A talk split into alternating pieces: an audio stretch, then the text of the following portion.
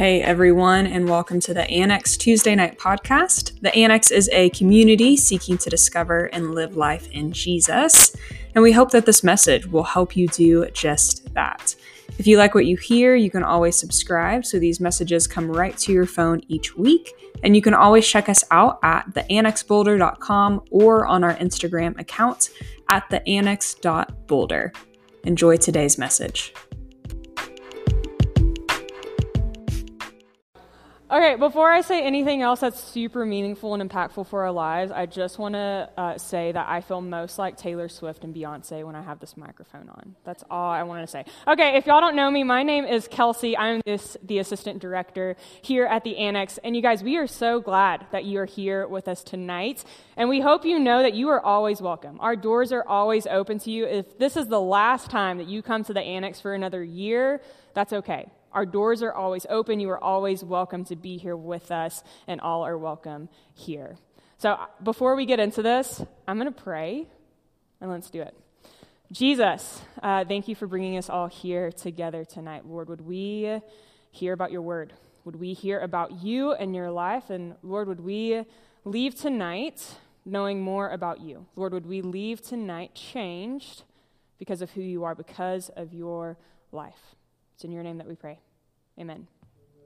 So, we're in this series right now called The Life of Jesus. So, we're right now looking at okay, well, what does it actually mean for us to live life in Jesus? And we're doing that by looking at the life of Jesus. And for me, I didn't even hear about the life of Jesus until I was a freshman in college. Okay, freshman in college, I ran cross country and track at the University of Alabama, Roll Tide. Woo! Okay, so my teammates, they were Christians. And so every week they invited me to come to church with them. And truthfully, the reason that I went to church with them is because at church, you got free coffee, you got free snacks, I got to hang out with my friends, we would go somewhere fun for lunch afterwards. So I kept coming to church with my teammates because I was like, church is fun. I like the free snacks. But every Sunday that I was going to church, I was hearing about the life of Jesus. I was hearing about this guy, Jesus, and you guys, I was blown away. I was blown away by the, by the power that he acted in. I was blown away by the authority that he spoke with. I was blown away by the compassion and the love and the kindness that he extended towards others. I was even blown away by the sassiness that he had sometimes and even the anger and flipping tables that he did sometimes. I was blown away by this guy, Jesus. So one Sunday at church with, you know, my free coffee in one hand and free snacks in the other hand, I decided to take just a little step and say, you know what? If this guy is who he says he is, if this guy really is the Son of God, then, then I'm in. Then I want to follow this guy because this guy sounds awesome. So I took one little step and said, okay, I'm going to follow Jesus. And when I took that one little step, I knew nothing else. I had no idea what following Jesus actually meant. I had no idea what practically and reasonably that would look like on a day to day basis. I knew nothing. So I'm trying to figure this out. I'm asking people, like, well, what do I do? Like, how do I follow Jesus? And they'd be like, well, you just like leave everything and follow him. I'm like, that doesn't make any sense. And then sometimes they would direct me to these verses in Matthew chapter 4 that say this as Jesus was walking beside the Sea of Galilee, he saw two brothers, Simon, called Peter, and his brother Andrew. They were casting a net into the lake, for they were fishermen. Come, follow me, Jesus said, and I will make you fishers of men. And at once, they just left their nets and followed him. Does that seem weird to y'all? No? Y'all are all so holy, you've left all your things and you've just followed Jesus? No, this, this is weird. Okay, and every time that I would read these verses, I'd be like, Are you kidding me? They just like, right then, just dropped everything and followed Jesus. Left their family, followed Jesus, left their jobs, followed Jesus. They left their net. They didn't even clean up their job. They left their nets there and followed Jesus. And so I was left with a lot of questions. But Luke, when he wrote about this story in the book of Luke, Luke knows that we're probably going to have some questions. Okay, so Luke kind of he gives us way more details. He gives us way more backstory into this. And so in Luke, He starts at the end of Luke chapter 4, and he says this. He tells us that Jesus, he's leaving a synagogue. He's just been teaching and preaching. It's the Sabbath. He's leaving. And Jesus is gaining in popularity. Okay, people are hearing about Jesus. News and word is spreading about him because he is healing people. He is teaching and preaching like no one else people have heard before, and people are being blown away by him. Okay, so Jesus leaving the synagogue, it's the s- Sabbath. Simon Peter meets him on the road and is like, Hey, Jesus, great sermon today.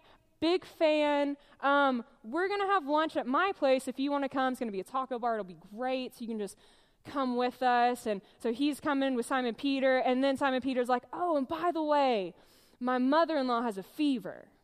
Like she's had it for some time. So if you, if you could just like heal her, that'd be awesome.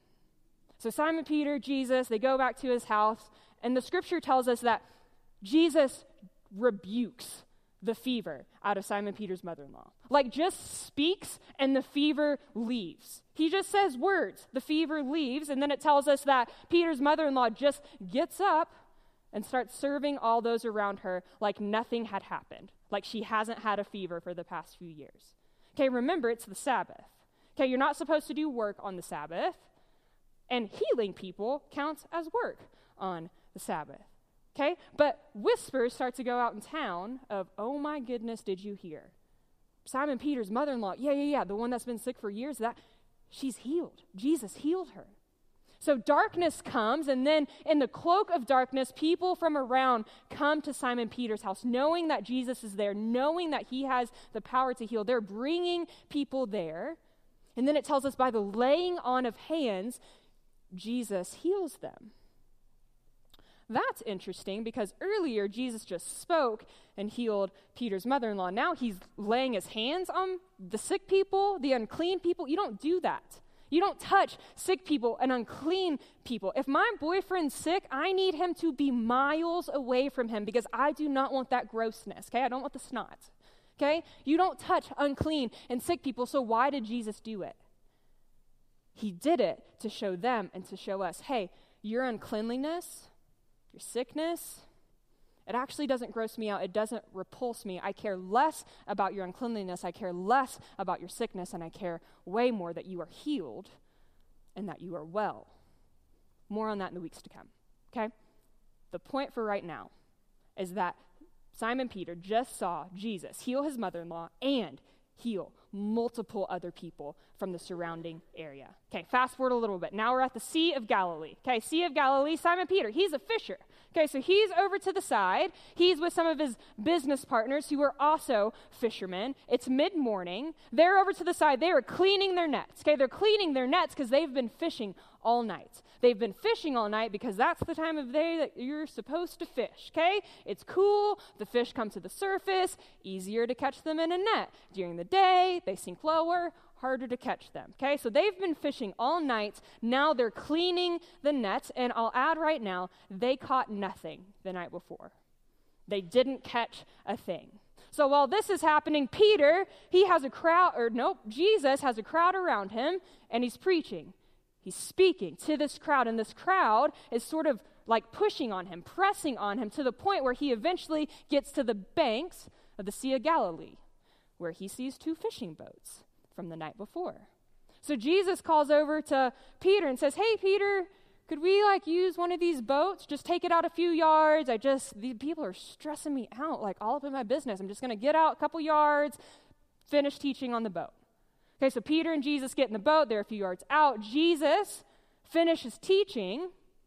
Then Jesus turns to Peter and said, Hey, Peter, well, since we're like already in the boat, already on the water, why don't we just take this thing a little deeper? Cast the net. Yeah, sound fun? We can go fishing? And this is what Peter says in response to that request. He says, Master, which that's interesting. There's only a couple times where Jesus is referred to as master. It's like this, hey, I like sort of respect you, you sort of know what you're doing, but like, I don't know yet. Master, we've worked hard all night and we haven't caught anything. In other words, hey, Jesus, we fished last night at the time that you're supposed to fish, and we caught nothing. So I cannot imagine a situation if we go to fish right now that we're going to catch anything. Also, Jesus, we just cleaned the nets. If we put the nets back in the water, we're gonna have to clean the net. That's like, it's a whole thing, it's a whole process. Also, one more thing like, there's people still on the banks. It's going to be embarrassing if I don't catch anything. I'm a fisherman, it's what I do. But then Peter says this But because you say so. This doesn't make any sense, but you know what? Because you say so. Like, this might cost me my dignity and my pride, but you know what? Because you say so.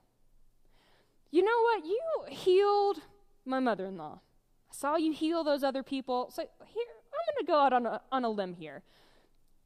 Because you say so, I will let down the nets. So they let down the nets.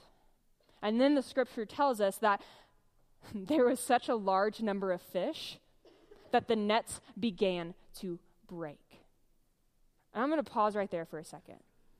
When Peter said the words, but because you say so, Peter had no idea what hinged on those words.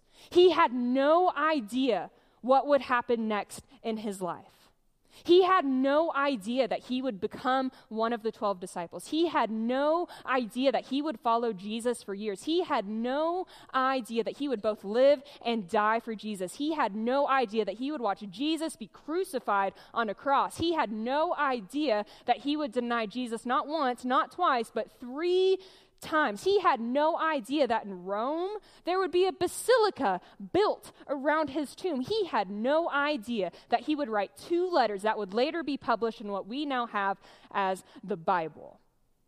He had no idea what hinged on the words, but because you say so. Stevie last year, Stevie had no idea what hinged on him saying yes to messenger. He had no he didn't even know what country he was going to be in for the summer. He didn't know the friendship that he was going to make with Sean. He didn't know the life change that would happen in him over the summer. Stevie had no idea. And I don't know if you've been around Stevie, but Stevie's a changed person. He lives his life differently. He lives his life in Jesus. Me? I had no idea what hinged on me saying yes to Jesus when I was a freshman in college. I had no idea that two years after I did that, that I would change my major to communication studies with an emphasis in public speaking. So now I can speak in front of people like you who are really fun. And some of you are thinking, well, could they have told you to like be a little less loud and passionate? No, they couldn't have. You can't box me in. I had no idea that years later, when I graduated college, that what I would want to do professionally is work at a Christian kids camp here in Colorado, and that's what would bring me to Colorado. I had no idea that years later that job would land me a job here at First Pres, and that now I would get to be with college students on Tuesday nights. I had no idea what hinged on me just taking one little step when I was a freshman. I had no clue, no idea. And Peter, in this moment, had no idea what hinged on him saying, But because you say so, I will let down the nets. Okay, so again, they let down the nets. Okay, they catch such a large number of fish that the nets began to break. They're catching literal boatloads of fish. Okay, that term's super applicable here. They're catching boatloads of fish. My response in this situation, if this were to happen and I were the fisherman here, I would have been like, oh, I'm rich. I don't have to work another day in my life. Jesus, thank you so much. It was such a good idea for us to go fishing right now. Who knew that so many fish would be swimming? I'm rich. I never have to work another day in my life. Here, I'll give you like, what, you want like 10%? I'll give you 10%. Cool. See you when I see you. That would have been my response. Peter's response is this it's a little bit better than mine. Peter's response is this he falls to his knees at the feet of Jesus and says, Go away from me, Lord. Name change. Earlier, Peter referred to Jesus as master. Now he's calling Jesus Lord. Something's changed. Peter now recognizes, oh my gosh, okay, okay, cool, cool, cool. You have a lot of power and authority and control. I cannot quite comprehend and understand you. Okay, I get it. You're not quite human. You are far greater than I can understand. Go away from me, Lord, for I am a sinful man. He's saying, You are awesome. You are great. You are far better than I will ever be. Go away from me because I am not worthy. I am not good enough. I am a sinner. And sometimes we think we're like, okay, well, yeah, Jesus is for sure going to respond in this way. He's going to say, yeah, Peter, been meaning to talk to you about that. You got to really clean it back up before you come back to me. Like, you got to pull it back together, and then we'll talk. No. Jesus' response back to Peter is do not be afraid. Do not be afraid. Come and I will make you fishers of men. Peter's saying, Go away from me. Not only does Jesus not go away from him, he in fact invites him in. He says, Don't be afraid of me. There's no reason to be scared of me. Do not be afraid. Come, I will make you fishers of men. Just take a step. Just come on. Just follow me. See what it's like. And then the story ends with this. So they pulled their boats up on shore, left everything, and followed him. This story sits with me a little bit better with a little more detail, a little more backstory, a little more context, the reason that Peter left everything and followed Jesus makes a little more sense to me. And some of us in here are like, well, yeah, I would follow Jesus too if I saw a miracle like that. Like I would for sure leave everything and follow Jesus if he like went up to Boulder Res with me and just caught just an absurd amount of fish. Of course, I would follow Jesus if I saw him do a miracle like that. Of course. And I think that if Peter were here tonight, he'd be like, Are you serious? You want, okay, let me get this straight. You want him to catch you some fish? We just had like a good day out on the lake. You want him to catch you fish? I'm sorry. Do you know what he did for you? Like, do you know what he did for you? He died on the cross for you. He, he took all of your sin and all of your shame on himself on the cross for you. He conquered death and he conquered sin for you, but you want him to do a miracle for you and catch some fish? And then I think he might even read out of one of the letters that he wrote and say, You guys, when they hurled their insults at him, he did not retaliate. When he suffered, he made no threats. You guys, it was incredible. He was in excruciating pain, and never once did he act out in anger. Never once did he retaliate against the guards. You guys, it was awesome. Instead, he entrusted himself to him who judges justly. He himself bore our sins in his body on the tree so that we might die to sins and live for righteousness. By his wounds, you have been healed. For you were like sheep going astray, but now you have returned to the shepherd and overseer of your souls. And some of you in here are like, okay, well, Kelsey, it's been a fun night. You've told a really great story. Worship, awesome. Thank you for the snacks after. But this is all it's all made up. It's all fairy tales, it's all fables. Like this is all made up. Like come on, how can we know that this happened? And to that, I think that Peter responded in this way from another letter that he wrote us. We did not follow cleverly invented stories when we told you about the power and the coming of our Lord Jesus Christ, but we were eyewitnesses of his majesty. He's saying, hey, team, they're like, even if we tried to make this stuff up, we could not make this up. This is not cleverly invented stories. We were eyewitnesses to his majesty, you guys. It was incredible. And we have done our best to write it down. We've done our best to give you evidence. We've done our best to record it so that you too can know what life in Jesus is like. You guys, we didn't make this up. We were eyewitnesses to his majesty. You guys, Peter's journey started with just a little bit of trust and faith. He had no idea what hinged on him saying the words, but because you say so. He had no idea what would happen next in his life. He didn't know. But I'll say this about Peter Peter didn't regret it. Peter both lived and died for Jesus. Peter was not held hostage by Jesus. Peter was not captive to Jesus. Peter, at any point in time, could have chosen to walk away. In fact, he did. Remember, he denied Jesus three times. So he did even deny that he knew Jesus, but then went back. He chose to follow Jesus, and he didn't regret it. He did not regret not doing his family business of fishing. He was sold out. He was captivated by the life of Jesus.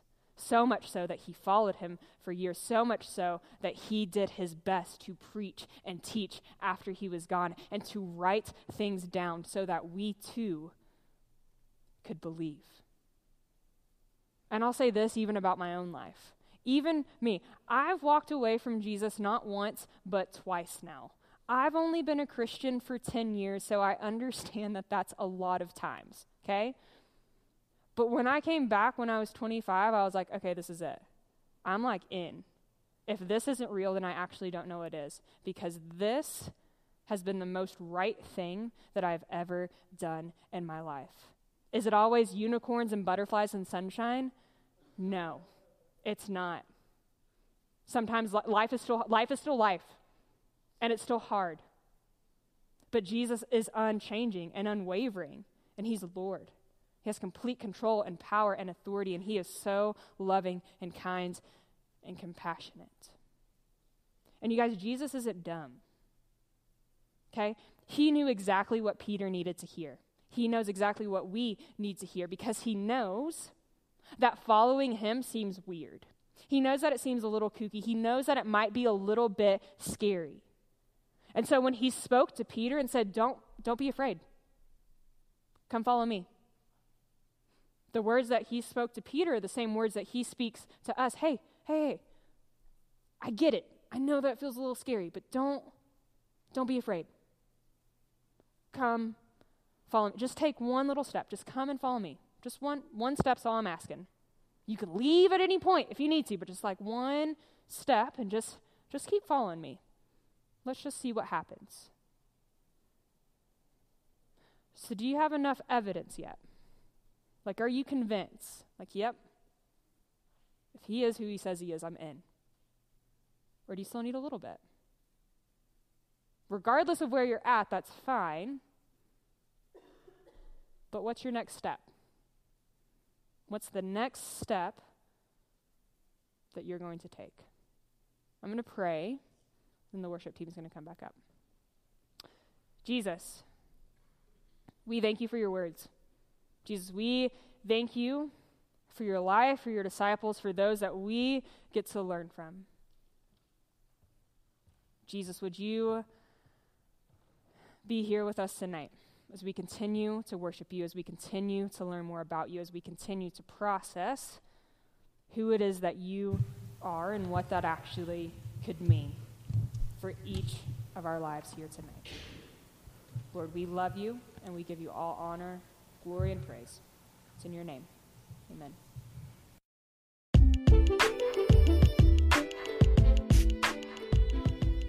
We hope you enjoyed today's message. Don't forget to subscribe, and we'll see you back here next week.